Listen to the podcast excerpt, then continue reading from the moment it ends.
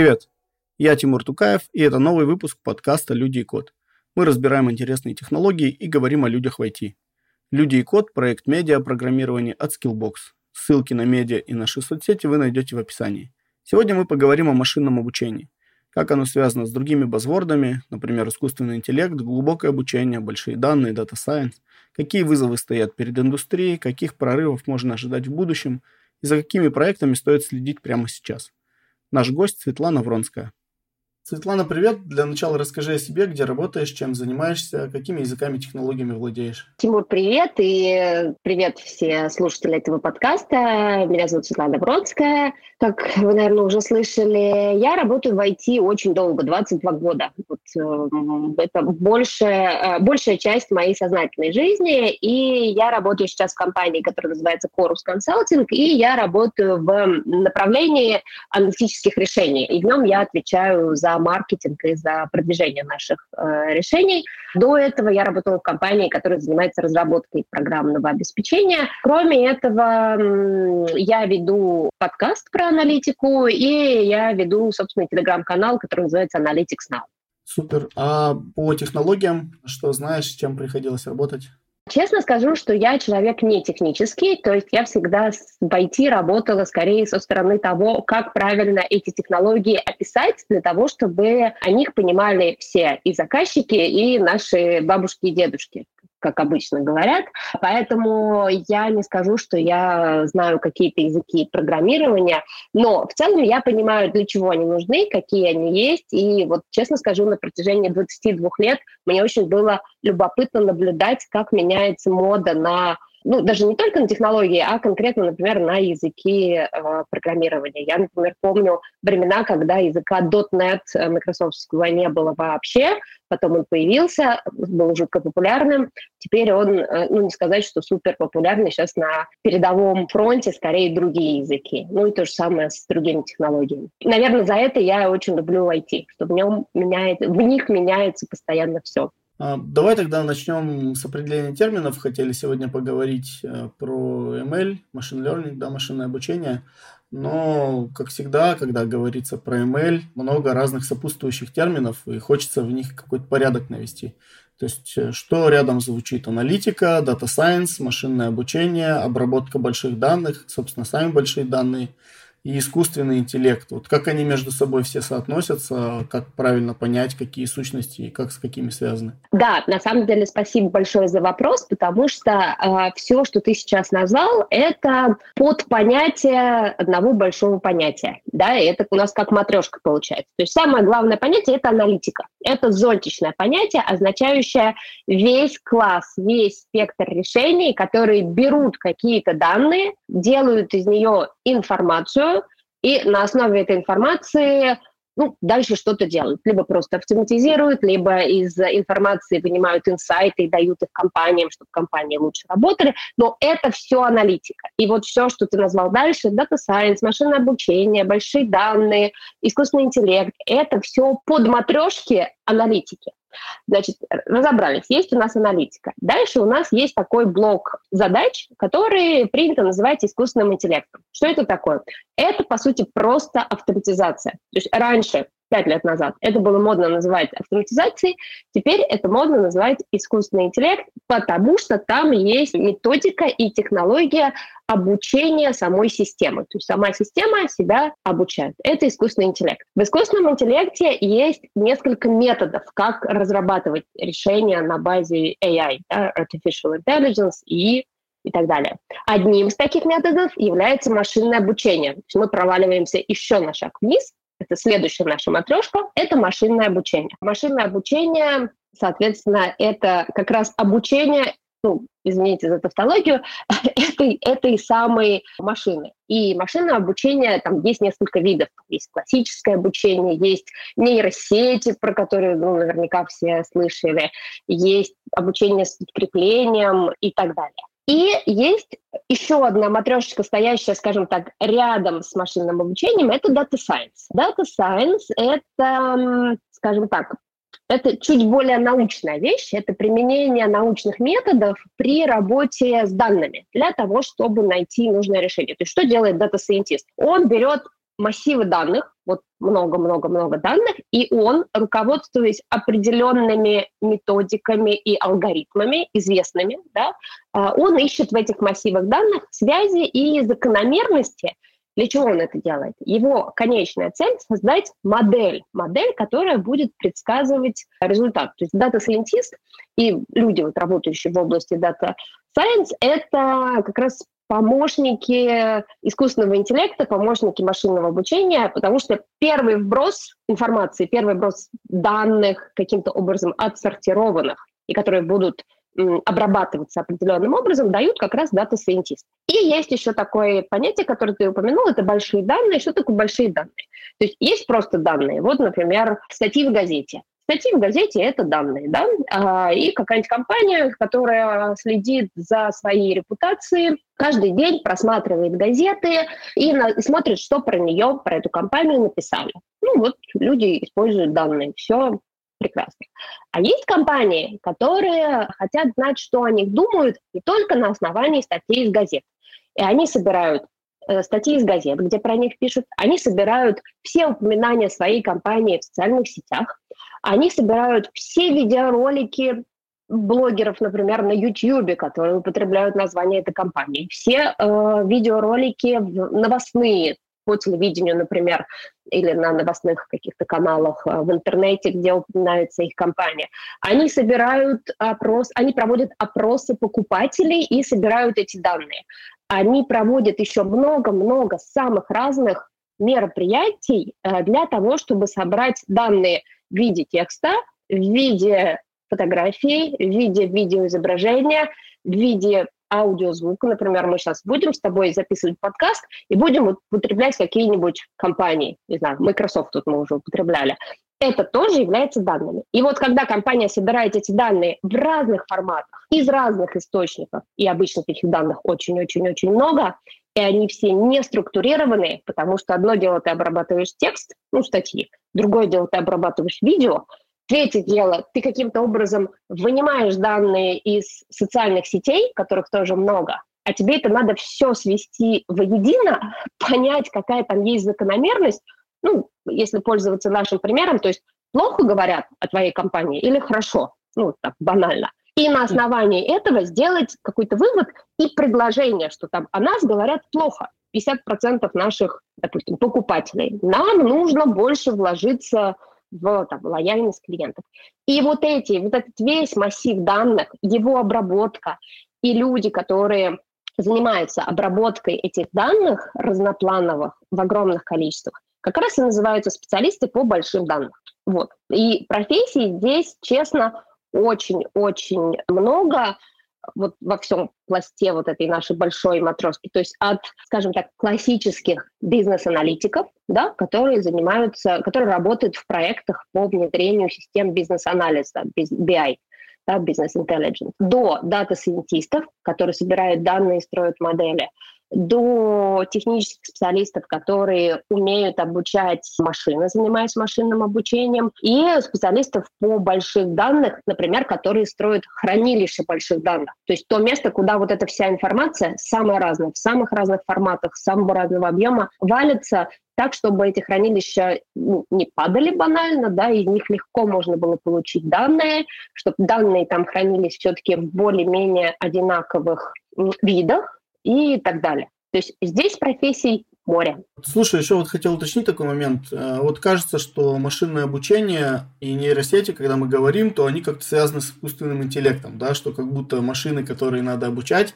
э, должны уметь обучаться, да, и они должны как-то думать. И нейросети, как будто бы они тоже сами какие-то решения принимают, э, и как будто бы тоже думают. И кажется, ну вот на бытовом уровне, да, вот мне как там, обывателю, кажется, что значит они обладают каким-то искусственным интеллектом. Насколько ну, эти понятия действительно здесь вот связаны, да, ну, там, в более маленькие матрешки, так сказать, если смотреть, и как они вот соотносятся, вот эти три штуки? Ну, смотри, конечно, нету никакой машины, никакого робота, который за нас думает.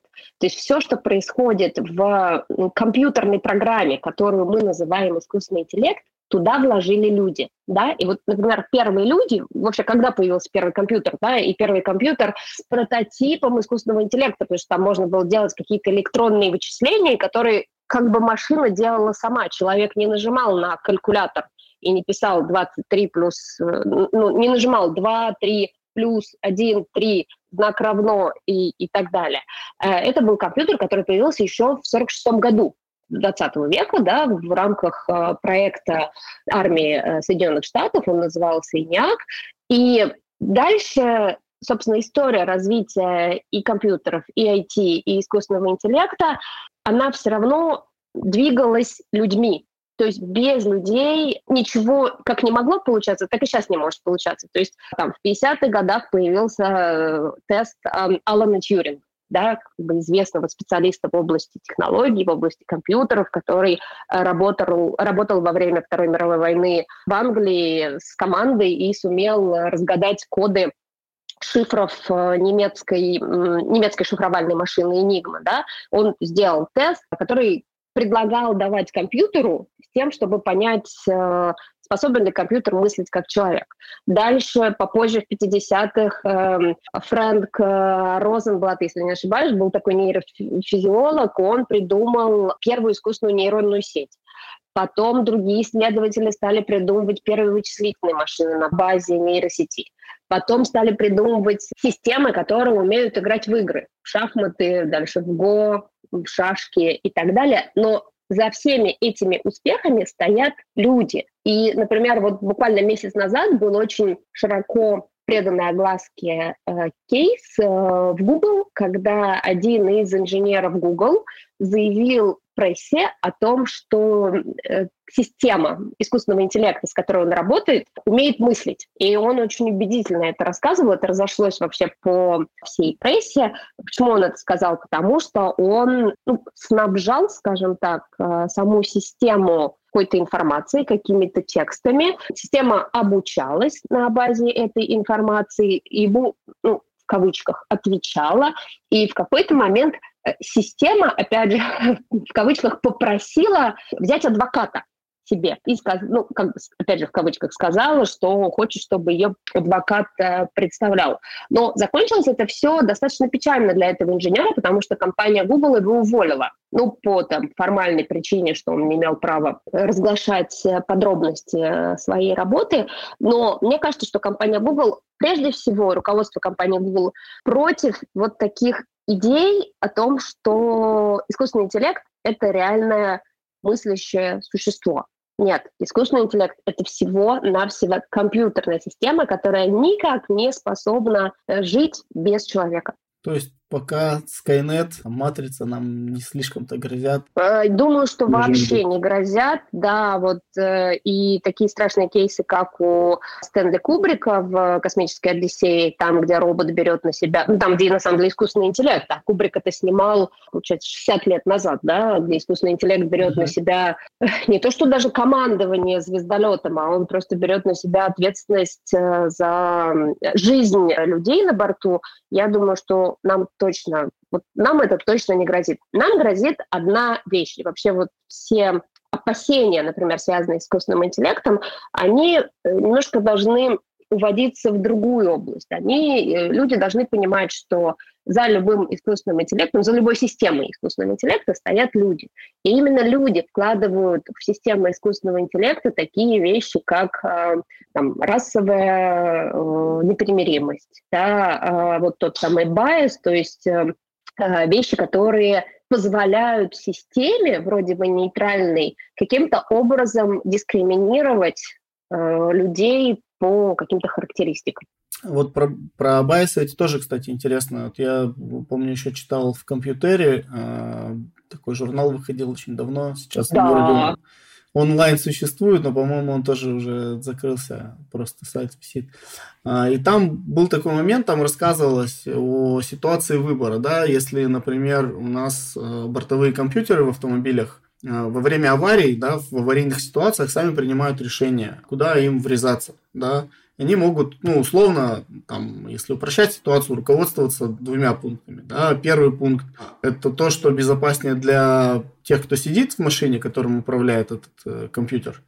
И второй пункт, да, который ему противоречит, это безопасность э, для окружающих. Соответственно, с первой точки зрения он будет выбирать какие-то, ну, условно, более маленькие там машины, да, или, ну, вот какие-то такие объекты маленькие, слабые, а, чтобы свою машину сохранить. А с точки зрения второго пункта он будет выбирать наиболее какие-то защищенные машины, да, распознавать там в какой-нибудь, например, хаммер врезаться или еще что-то. И тут получается такая ситуация, что если инженеры вкладывают тот или иной алгоритм, да, принцип э, решения задачи, то фактически они либо ставят под удар жизни тех людей, которые находятся в маленьких машинах, либо, условно говоря, э, увеличивают до каких-то космических высот э, стоимость страховки там, хаммеров да, разных. Вот э, такие моменты как решаются сейчас в этой сфере? Ты совершенно прав, что вот такая проблема с, э, с машинами, которые движутся самостоятельно, да, она существует. Вот вопрос, то есть очень все здорово, что там машина сама принимает себя решение, когда поехать, где остановиться, какой климат-контроль включить, какую музыку выключить. Но действительно проблема, что делать в спорных ситуациях, закладывается первично, естественно, разработчиками. Конечно, машина способна учиться, да, но тут тоже вопрос и и э, что вначале заложить, и на основании чего машина будет учиться, потому что, например, машина, если она врежется в хаммер, она пострадает больше, чем если она врежется в какую-то малолитражку. Да? А, но да. люди в малолитражке скорее пострадают больше, чем люди в хаммере. Соответственно, рынок вот этих self-driving vehicles, он как раз тормозится, в том числе потому, что вот такие, скажем так, этические вопросы, они э, до сих пор не решены. Поэтому пока, мне кажется, вот сейчас момент байса, он больше на слуху, и он больше работает в сфере как раз ну, не скажу законодательной, но отношения государства, государственных органов и граждан каких-либо стран. И если поначалу, там, опять же, года четыре назад, даже года три назад, все и в Штатах, и ну, в меньшей степени в Европе, но прежде всего в Штатах, а, очень активно использовали системы на базе искусственного интеллекта для того, чтобы искать нарушителей, проверять, э, там, как, как живут дети в не очень обеспеченных семьях и так далее, то с каждым месяцем, вот честно, каждый месяц я вижу примеры того, как в Северной Америке, в Штатах и в Канаде а, все больше штатов, городов, деревень, э, каких-то ассоциаций отказываются от использования алгоритмов искусственного интеллекта, а, потому что посыпались жалобы.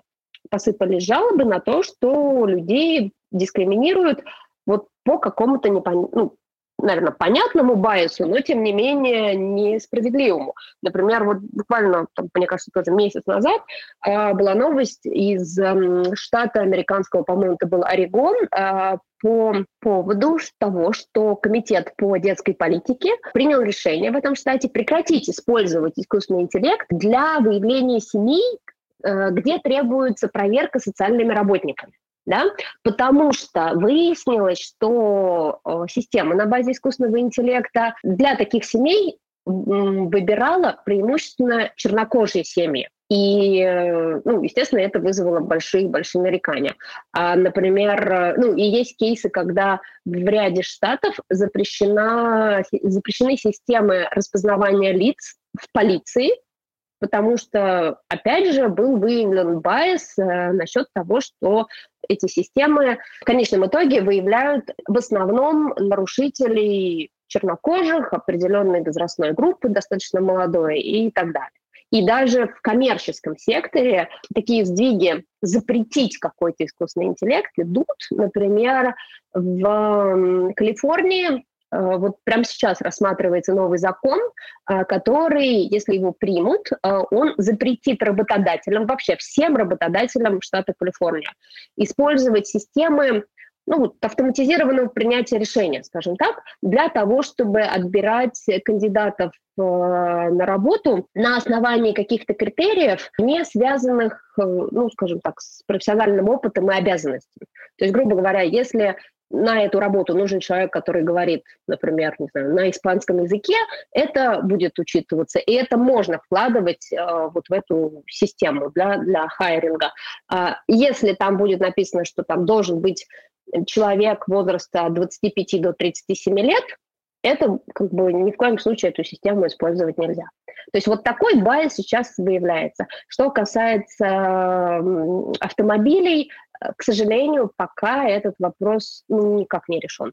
Я вот тоже читал один такой кейс пару лет назад, э, тоже в одном из штатов США. Полицейское управление использовало систему искусственного интеллекта или уж там машинного обучения, не знаю, как корректно назвать, а, для того, чтобы выявлять правонарушителей. Действительно оказалось, что она в основном указывает на чернокожих людей, и причиной там назвали то, что ну, ее надо было обучать на каких-то данных, эти данные были исторические и были собраны, соответственно, там еще с 60-х, 50-х годов, когда очень сильно ну, там, влиял цвет кожи да, на, вообще на статус в обществе. И получается, что вот такие исторические данные вносили ну, какую-то достаточно жесткую такую и неприятную, ну, какое-то смещение, да, вносили в данные. Но получается, вот байсы возникают из-за чего? Из-за вот таких вот исторических данных, либо есть еще какие-то причины, которые могут на это влиять?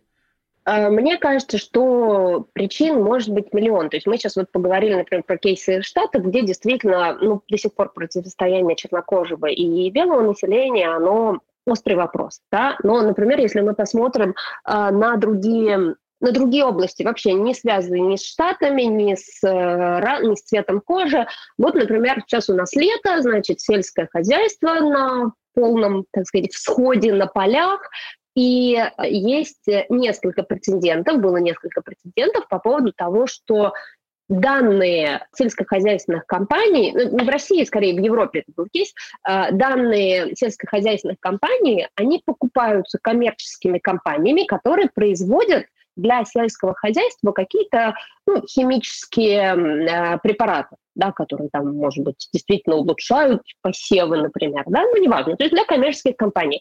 И эти коммерческие компании, используя эти данные, начинают предлагать, опять же, исторические данные, они, нач... они обогащают эти данные, например, прогнозами погоды, предыдущими э, покупками этих сельскохозяйственных компаний, о том, что они покупали раньше, для того, чтобы делать рекомендательные модели и предлагать точечно этим сельскохозяйственным производителям свою продукцию ровно в тот момент, когда нужен. То есть они смотрят, что там, например, не знаю, в первую неделю августа в этом микрорегионе всегда идет дождь, и э, там эти производители, им всегда нужны вот эти препараты. Таким образом, они могут этим сельскохозяйственным производителям, этим фермерам, ну, грубо говоря, просто прислать предложение или позвонить с предложением купить у них эти препараты по завышенным ценам это, в принципе, тоже тот же, ну, не совсем байс, но это некорректное использование данных и некорректное использование рекомендательных моделей,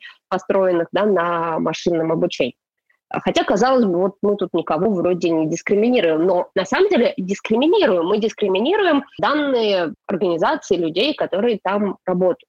Или, например, еще один, ну, опять же, связанный с государством кейс. Э, вот в марте, например, в Китае принят закон, по которому все компании в стране, коммерческие компании в стране, должны использовать единый рекомендательный сервис. Да? Ну, что такое рекомендательный сервис? Когда э, система смотрит на вашу историю покупок, вы покупали там, не знаю, всегда вот один и тот же йогурт, при, при, добавляет туда, в эту рекомендательную модель, опять же, прогноз погоды, календарь праздников, то есть, например, там все йогурты покупают, не знаю, перед сезоном праздников или там летом.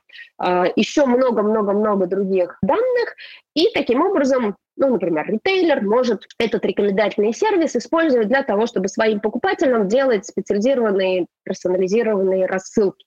Вот ровно там перед праздником посылать ему скидку на этот йогурт и так далее. И таких рекомендательных сервисов очень много. То есть рынок, ну, на самом деле там в каждой стране и в России э, есть, не знаю, десятки производителей, которые такие рекомендательные сервисы делать, делают или делать могут. В Китае принят закон, что теперь будет единый рекомендательный сервис. Вот разработали рекомендательный сервис, мы, сказала китайское правительство, вы его используете.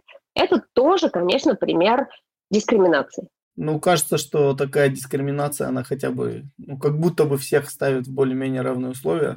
К сожалению, мы не знаем, что стоит в как бы в, бэк, в бэк-офисе этого рекомендательного сервиса. И кто его делает? Да, кто его делает, кому идут деньги за использование этого рекомендательного, ну, то есть понятно, кому, производителю, видимо, э, аффилированному с китайским правительством, но так же, как в Китае э, очень жестко регулируется поиск Google, да, я думаю, что в этом рекомен... ну, я бы предположила, что в этом рекомендательном сервисе также какие-то вещи, например, скрываются, а какие-то, наоборот, сильно выпячиваются. Типа, например, поругалось китайское правительство с каким-нибудь производителем лапши, да, и они эту лапшу не будут рекомендовать больше граждан. А вот как э, борются с этими байсами, да, то есть что-то с ними можно вообще поделать или в каких-то моментах их вообще никогда невозможно избежать? До какого состояния надо их доводить, чтобы они там, работали в пределах допустимой погрешности и не ну, так скажем, не меняли, да, не влияли сильно на картину в целом. Ну, смотри, Тимур, мы с тобой не первые, кто этим вопросом озаботился, да, и э, на самом деле все правительства, ну, не все, те правительства, которые занимаются вопросами технологий, в том числе, это, я не знаю, покажется ли удивительно, но и российское правительство, все принимают потихонечку законы, которые помогают регулировать использование искусственного интеллекта и регулировать именно с точки зрения этики. Этот процесс, наверное, пошел, ну, опять же, лет э, пять назад, и если кому-то будет интересно, я могу порекомендовать одну очень хорошую книгу, э, которую написал бывший директор Google Китая, Google China, его зовут Кай Фули, он называется супер, книга называется «Супердержава искусственного интеллекта».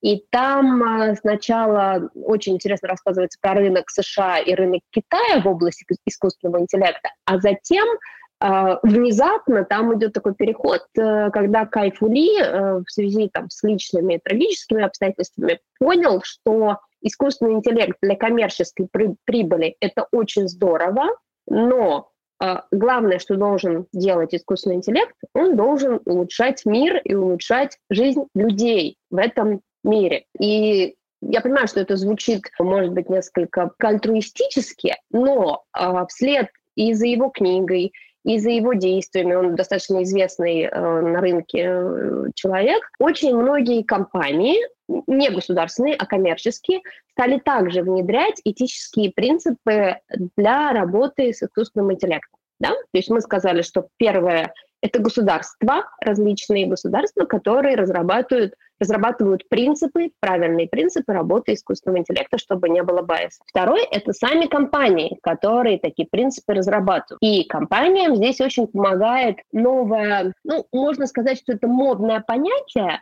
а, тем не менее, это понятие действительно работает. Это понятие из трех букв, три буквы ESG. ESG э, расшифровывается как ecological, экологичный, social, социальный и governance, то есть корпоративный. Что это такое? Это набор принципов, который, которым стараются следовать ну, совершенно точно все большие компании. А если сейчас зайти на сайты даже крупных российских компаний, например, Сбербанка, ВТБ, возможно, Тинькофф, вот не уверена про Тинькофф, но первых двух совершенно точно, они все следуют принципам ESG. Эти, этот принцип, на самом деле, впервые провозгласил скажем так, ну или упомянул бывший генеральный секретарь ООН Кофи Аннан, но, ну ладно, как бы генсек э, провозгласил, и кто бы, кто бы стал этому следовать. Но потом внезапно в Соединенных Штатах и в Канаде поднялась целая волна не протестов, конечно, но требований акционеров самых различных компаний, которые стали говорить, что мы вот вкладываем акции в вашу компанию, мы бы хотели, чтобы вы работали честно и как-то миру помогали. То есть не надо использовать э, детский труд на фабриках во Вьетнаме. Не надо вырубать вот для бумаги, которую мы покупаем, не надо вырубать леса в Бразилии и так далее. И вот этот принцип ESG, он сейчас очень тесно связан и с э, искусственным интеллектом, потому что искусственный интеллект может сделать очень много для поддержания этой самой концепции. То есть что он может сделать? Он может, э, во-первых, э, создать модель, не модель, он может создать э, единый для всех э, стандарт основанный на правильных э, критериях, и причем результаты своих исследований представлять в простом для чтения виде. да, и, например, искусственный интеллект были такие кейсы очень интересные, как раз помогающие ESG, где искусственный интеллект, точнее, та его область, которая занимается обработкой естественного языка. Она помогала добавить к результатам исследования годовых отчетов и других каких-то письменных источников о проделанной работе компании, да, анализ того, что на самом деле топ-менеджер говорит об итогах своей работы.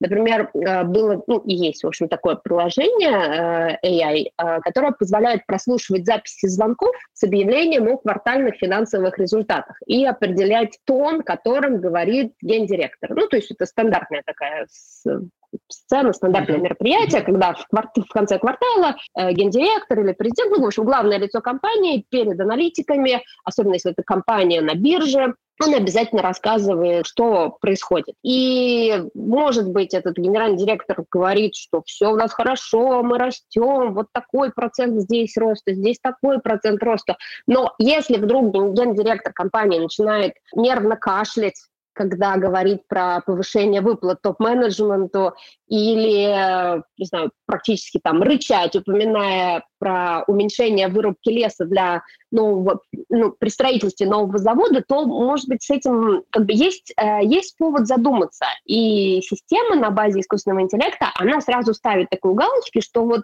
проверить пункт про выплаты топ-менеджменту, проверить пункт про уменьшение вырубки и так далее. Вот.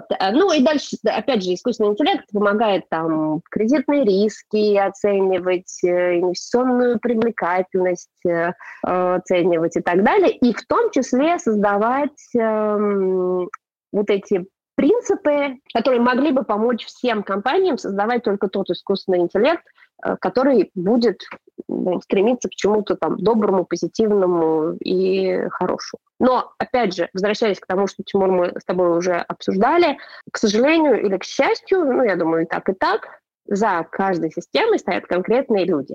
То есть если конкретный специалист, менеджер, руководитель, директор, занимающийся и проектом, захочет вложить хорошее, доброе, вечное в искусственный интеллект, он его вложит.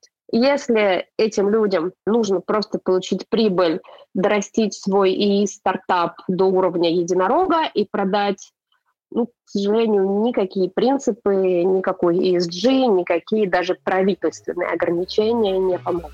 Привет еще раз. Это все еще я, Тимур Тукаев. Я решил запустить розыгрыш двух крутых книг о программировании и IT из своей личной коллекции. Они в прекрасном состоянии и способны украсить книжную полку любого айтишника. Это последнее издание современных компьютерных сетей Таненбаума и легендарный код Пицольда. Как принять участие в розыгрыше? Все очень просто. До 10 сентября оставьте любой отзыв о нашем подкасте на вашей любимой платформе. Это может быть Apple Podcast, Catchbox, Google Podcast или что-то еще. Можете не стесняться оставить оценку в одну звезду или в пять писать любые отзывы. После 10 сентября мы случайным образом выберем двух победителей, которые получат книги. А важное условие, когда будете оставлять отзыв, укажите в графе имя свой телеграм-ник. Именно по нему мы вас найдем, чтобы отправить книгу. Удачи! Слушай, это, ну, интересно было узнать про все эти bias ы, да, и вот такие этические вещи. А вот э, теперь интересно такое, скажем так, с небес на землю немножко спуститься и поговорить о том, а какие вообще задачи практически вот, э, решают вот эти направления, да, связанные с машинным обучением, data science ом и так далее. То есть как они используются в реальной жизни, как они, может быть, влияют на жизнь простых людей, там, через какие механизмы. Угу. Да, конечно, мы действительно с тобой так а, а, сразу о хорошем, о вечном говорим, но на самом деле, конечно, искусственный интеллект, он используется для, ну, компаниями, он используется в основном, конечно, для получения прибыли. И э, даже если мы возьмем, например, нашу жизнь повседневную, то мы поймем, что мы вообще искусственным интеллектом окружены вот, ну вот просто вот с ног до головы. То есть мы утром встали, что мы хотим сделать? Мы хотим, например, включить музыку. Мы включаем музыку и смотрим на свой плейлист, ну неважно в каком сервисе, там Яндекс Music, iTunes, еще где-то, и видим, что нам там какие-то ну, треки рекомендуют, начинаем их слушать. Эти треки нам рекомендует искусственный интеллект. Он уже проанализировал миллион миллионов музыкальных треков, чтобы сравнить их с тем, что мы слушали там последний раз или последние разы. Он понял, какой стиль музыки нам нравится, он понял, какие нам нравятся исполнители, и он нам сразу предлагает. Дальше мы, не знаю, решаем узнать, э, музыку послушали, решаем посмотреть, э, что там в соцсетях, заходим в соцсети. Ну, я даже не буду говорить про банальные рекомендации добавить кого-то в друзья. Это, естественно, тоже делает искусственный интеллект. Но искусственный интеллект делает, например, более интересные вещи. В одной из э, соцсетей про которую нельзя теперь говорить, есть эм, такая опция, когда соцсеть видит, что пользователь, чита, пользователь читает и вообще интересуется материалами, связанными с суицидом, он э, начинает как бы бить тревогу и начинает этому человеку предлагать э, много-много рекомендаций, типа, а почитайте вот это, а почитайте вот это, с материалами о психологической помощи. То есть какие-то контакты психологов, какие-то статьи помогающие. Причем начинают это рекомендовать не только самому пользователю, но и тем друзьям его, с которыми, с которыми он часто общается. То есть искусственный интеллект таким образом вот бьет тревогу. Ну и дальше таких кейсов можно продолжать. То есть мы там э, хотим узнать, какая погода за окном, мы спрашиваем Алису или Сири или Алексу, да, и она нам говорит. Это тоже голосовой помощник, искусственный интеллект. Или там, для тех, кто не любит разговаривать, в чат-бот какой-нибудь, там, пишешь э, какой-нибудь вопрос, не знаю, про погоду, и чат-бот тебе ответит. То есть текстовый чат-бот — это тоже искусственный интеллект и так далее. Вот. Если же мы будем говорить об отраслях, то, конечно, искусственный интеллект, ну, просто на каждом, на каждом шагу, даже в тех отраслях, где, казалось бы, ну, что там вообще может быть и с точки зрения технологий, и, и, и уж тем более какого-то машинного обучения. Ну, вот, например, ритейл. Ну, ритейл вообще очень продвинутая отрасль во всех странах с точки зрения технологий. А, в ритейле вот буквально пару, пару кейсов. То есть ритейл очень активно использует искусственный интеллект для оптимизации ценообразования. Да? Вот представьте, а, какая-нибудь сеть магазинов, любая, продуктовых, и у них часть магазинов э, в центре города, а часть в спальных районах, а часть еще в аэропорту. И логично предположить, что цены на одни и те же товары можно устанавливать разные. Но не очень понятно, как это устанавливать. Если это один магазин, два магазина, три магазина, это может делать э, менеджер, ну или группа менеджеров, оперативно цены пересчитывать, сравнивать свои цены с ценами конкурентов и быстро изменять стоимость э, товаров в магазинах. А если таких магазинов 50, 100, 1000, ну, то есть как вот, не знаю, магнит, X5, э, лента. А это все, естественно, может сделать только система на базе искусственного интеллекта, потому что кроме цен конкурентов, они опять же, эм, возьмут такие данные, как фактор расположения, погода этой несчастной, календаря и так далее, и автоматом пересчитают эти цены для тысяч э, товаров, которые, которые есть. А, и на самом деле ценообразование даже не только у ритейлеров, а даже в нашей с вами жизни есть, потому что, например, на аукционах, ну, прежде всего на eBay, но на самом деле и на всех других аукционах онлайн, искусственный интеллект подсказывает физическим лицам, то есть нам, продавцам, какую на Авито, например, какую цену стоит поставить на товар, чтобы он побыстрее ушел. Еще из интересных кейсов искусственного интеллекта уже не про деньги, не про деньги. Например, эм, используется в блоке видеоаналитики. В видеоаналитике тоже очень много искусственного интеллекта. Например, мой вообще любимый кейс у японской сети Uniqlo. Они в своих магазинах в Европе установили киоски, э, киоски, которые назывались Юмут, как бы ваше настроение, где показывали покупателям различные товары в различных цветах и э, замеряли их эмоции с помощью видеокамер. То есть покупателям не нужно ни на какие-то вопросы отвечать, ни даже специально реагировать на то, что они видят. То есть они идут мимо витрины. На витрине показывается какая-то, не знаю, новая сумочка, кофточка, платье. И все. Расширенный зрачок, непроизвольное движение губ, и маркетологи Uniqlo уже видят, что зеленая юбка в этом сезоне не будет популярна. То есть это вот моментально просто считывается. А, но это ритейл, такой продвинутая отрасль.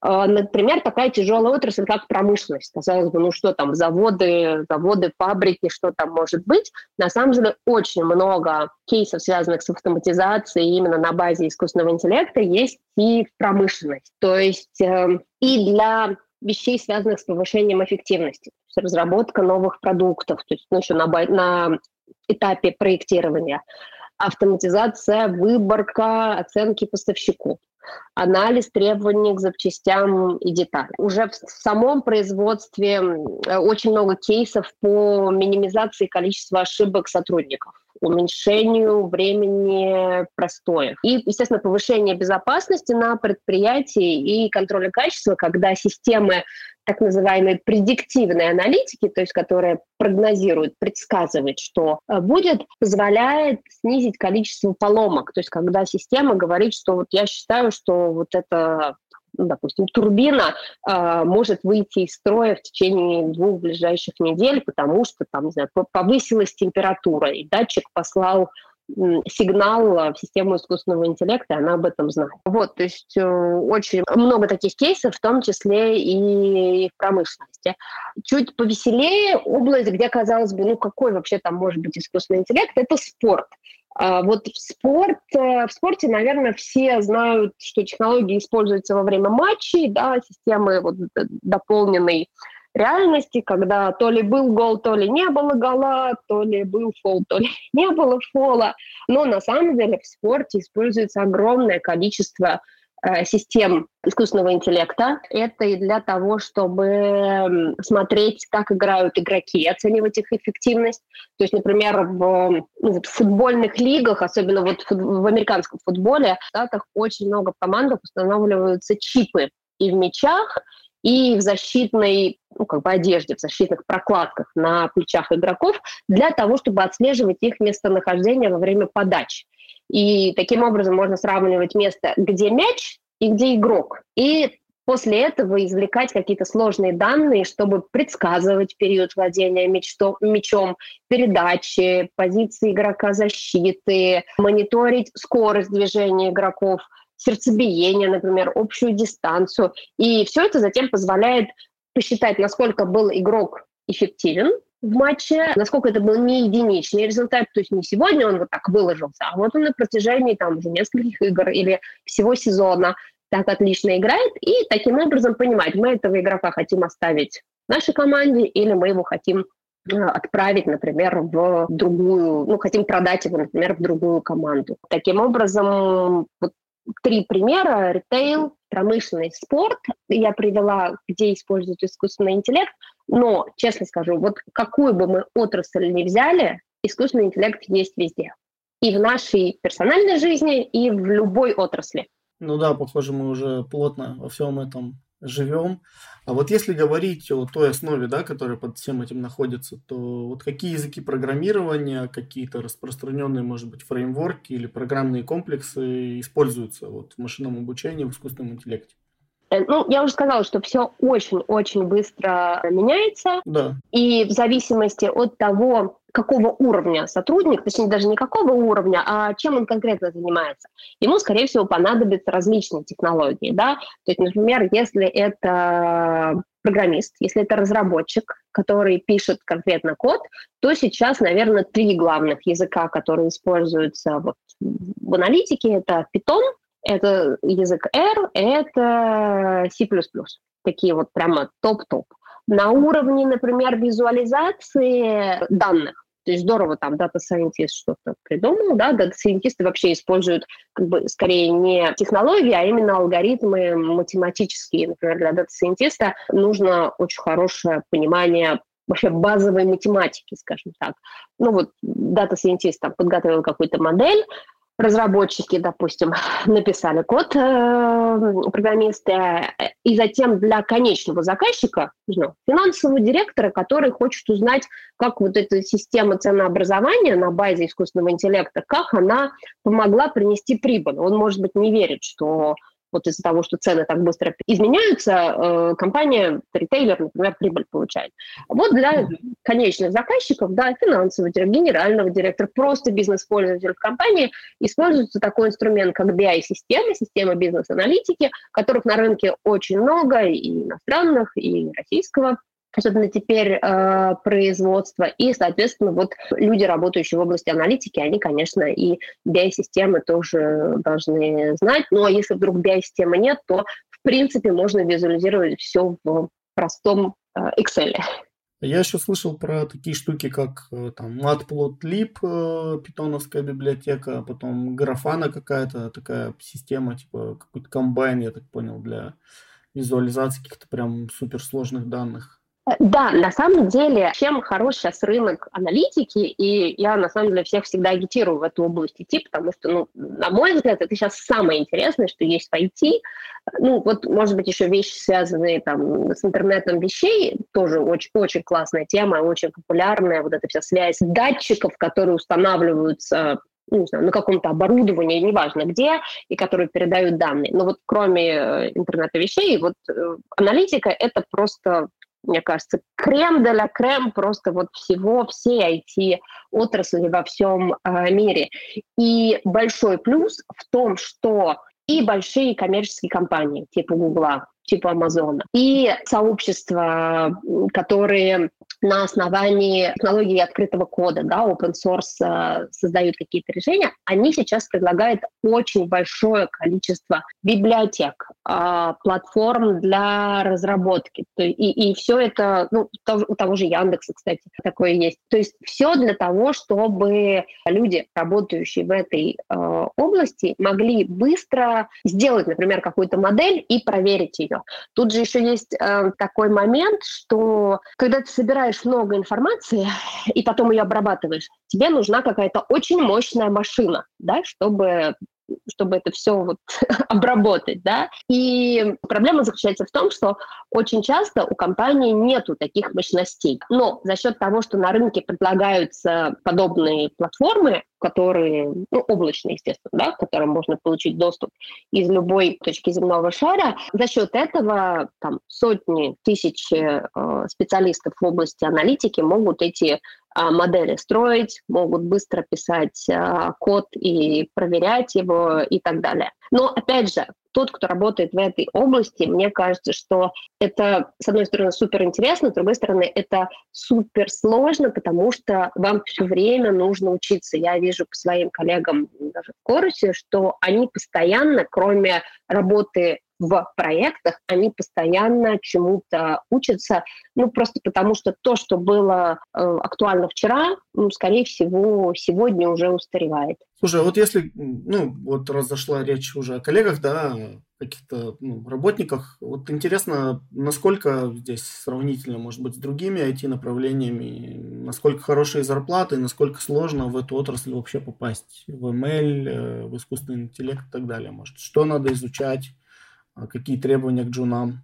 Ну, на самом деле э, сейчас, ну вот буквально там, наверное, последние месяц, полтора месяца по всему миру идет э, волна, ну, не совсем сокращений в IT-отрасли, но, скажем так, немножко охлаждения в области найма IT-сотрудников. Э, э, но мне кажется, что пока это в основном касается Штатов и Европы. В России такого пока не наблюдается, и я вижу по всем компаниям, ну, там, конкурирующим с нами, э, ну и вообще компаниям в этой области в России, что у всех найм, в том числе в области аналитики, открыт и приветствуют, приветствуют всех, я бы так сказала, потому что людей реально не хватает. То есть заказов, проектов больше, чем сотрудников.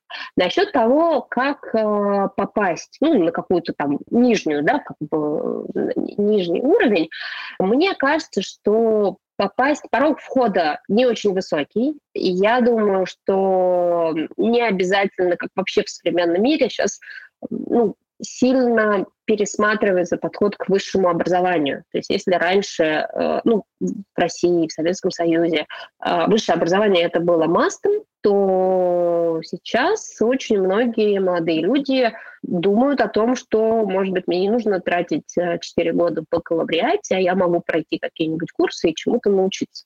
Но это вопрос спорный, тем не менее, для того, чтобы попасть в аналитики, в дата-сайентисты, в программисты, думаю, что достаточно несколько важных, я бы даже сказала, один важный навык. Мне кажется, что все, кто работает в IT именно на IT-специальности, должны знать хорошо базовые принципы математики.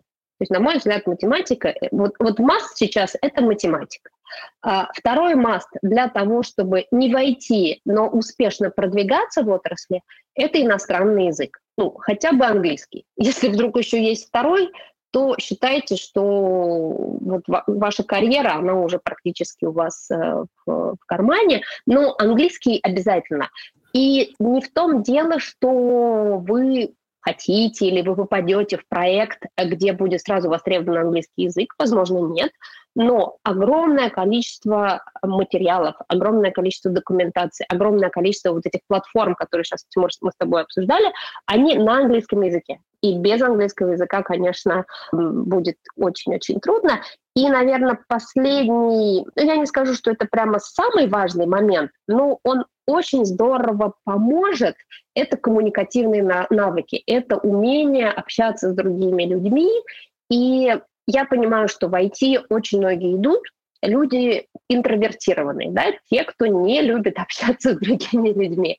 Но если вы хотите построить карьеру, в том числе в аналитике, постарайтесь навыки развить. Благо, сейчас очень много хороших курсов, э, связанных э, с коммуникациями, с умением общаться, с умением выступать, э, потому что в какой-то момент когда вы дорастете до даже там middle уровня или до сеньора, вам понадобится как минимум презентовать результаты того, что вы делали. Да? Вот вы сделали классную модель, а теперь объясните, почему ваш заказчик должен за нее заплатить. Даже если это заказчик внутри вашей компании, даже если это ваш менеджер или генеральный директор. Вот. Поэтому мне кажется, вот эти три вещи математика, английский и коммуникативные навыки очень-очень важны. А вот интересная мысль у тебя прозвучала, что желательно знать еще какой-то язык. А еще какой-то язык зачем и какой лучше?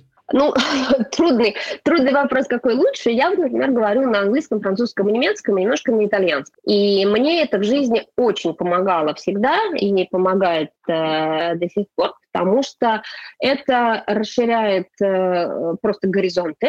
То есть если я не нахожу какую-то информацию на английском, даже, например, если я банально ищу что-то про кого-то в Википедии, я уже давно поняла, что, например, по очень многим людям, фактам и так далее. В российской Википедии может быть написано очень много, а в немецкой, например, ой, очень мало, а в немецкой, например, очень много. Э, и так по всем языкам.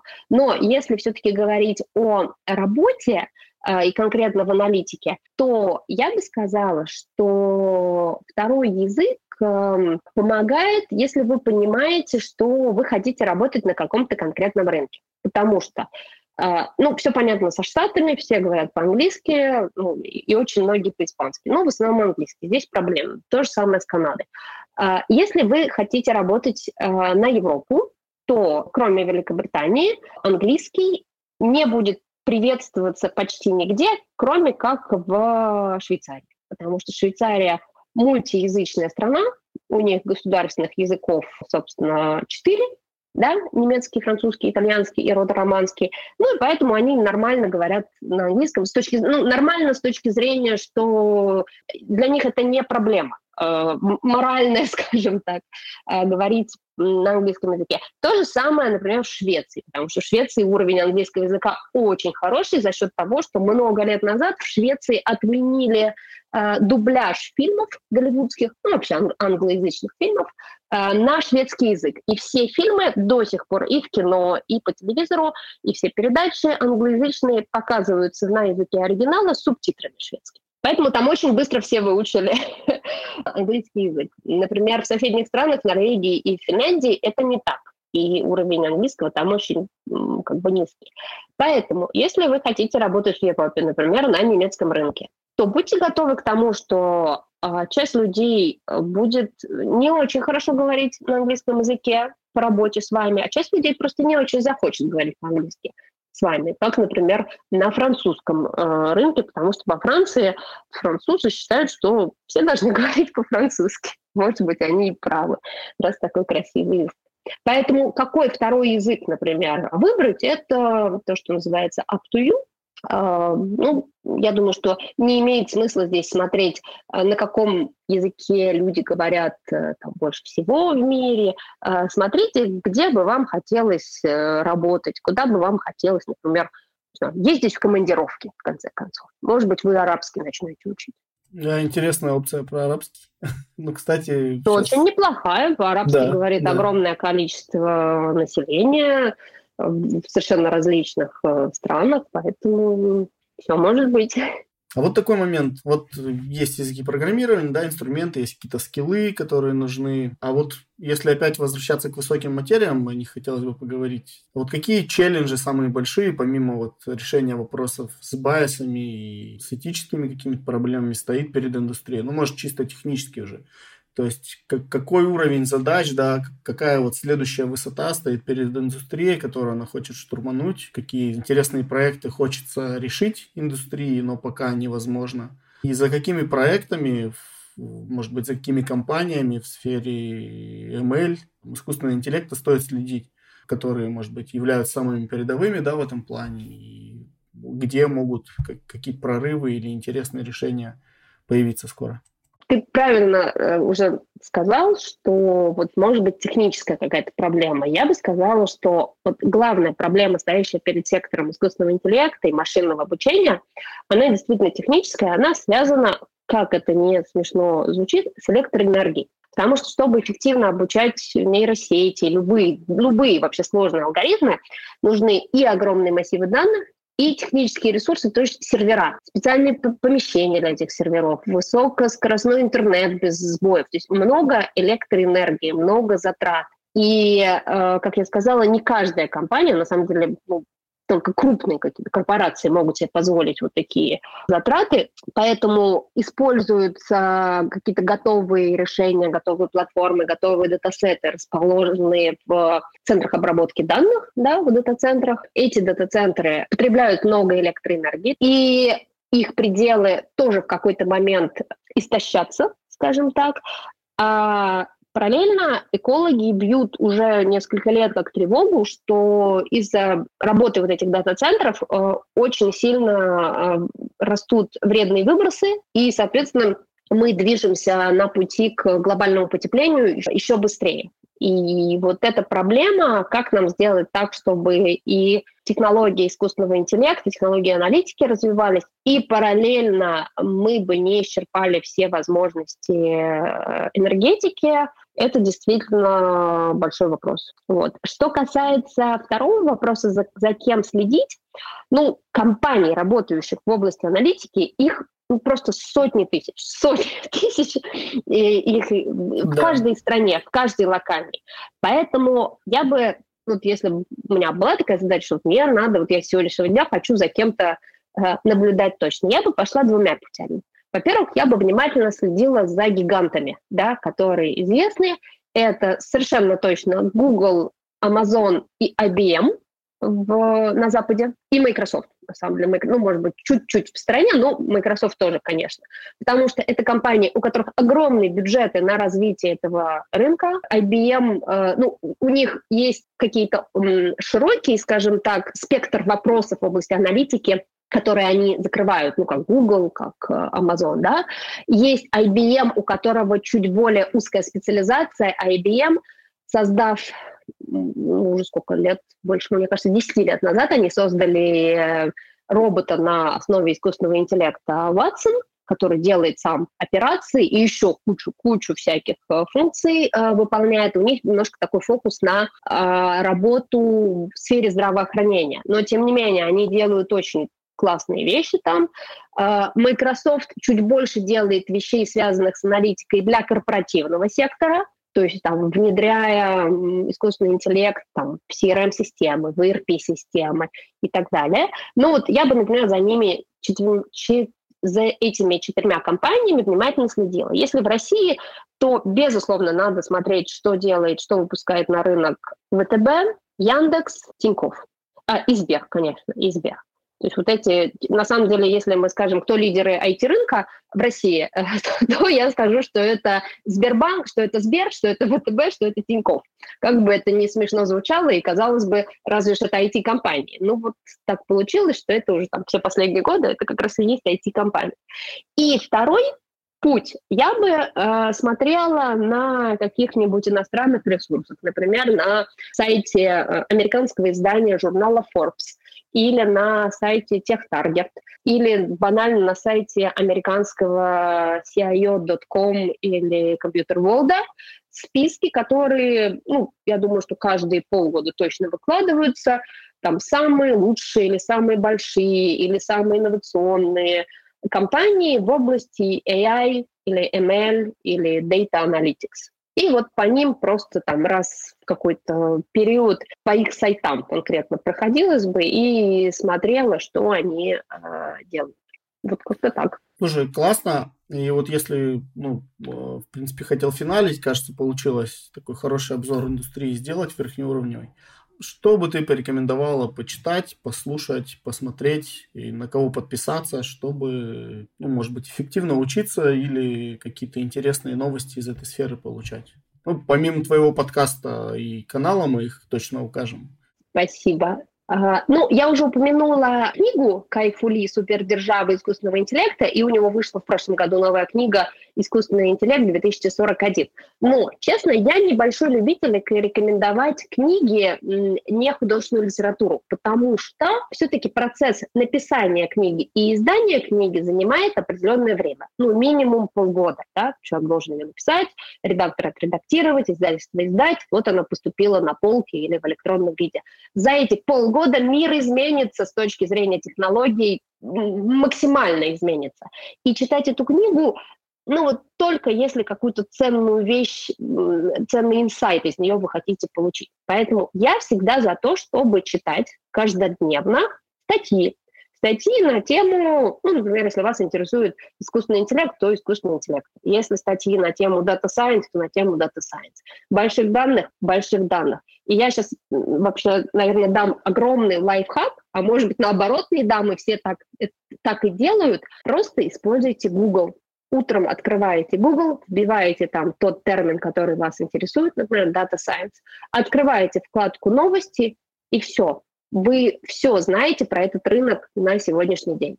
Ну, или там на сегодняшнюю неделю. И это будет самое правильное. Если вам хочется какого-то инсайта технического, то э, очень рекомендую смотреть на журнал э, MIT, Массачусетского института, технологического института. Там регулярно, теперь вообще регулярно, мне кажется, каждые два дня там выкладываются материалы на тему аналитики и искусственного интеллекта. Они написаны на отличном английском языке, э, не технически, не убойным, то есть они очень просты для понимания, но они действительно очень хорошего качества. И если вас интересует э, этот рынок, этот сектор с точки зрения бизнеса, то я уже упоминала американскую версию Forbes. Э, там действительно пишут, там очень много не только штатных авторов, но и контрибьюторов, которые пишут ну, какие-то свое, свое видение, описывают свое видение в области этого сектора, тоже очень рекомендую. Именно с точки зрения того, как искусственный интеллект, как аналитика данных может быть полезна бизнесу.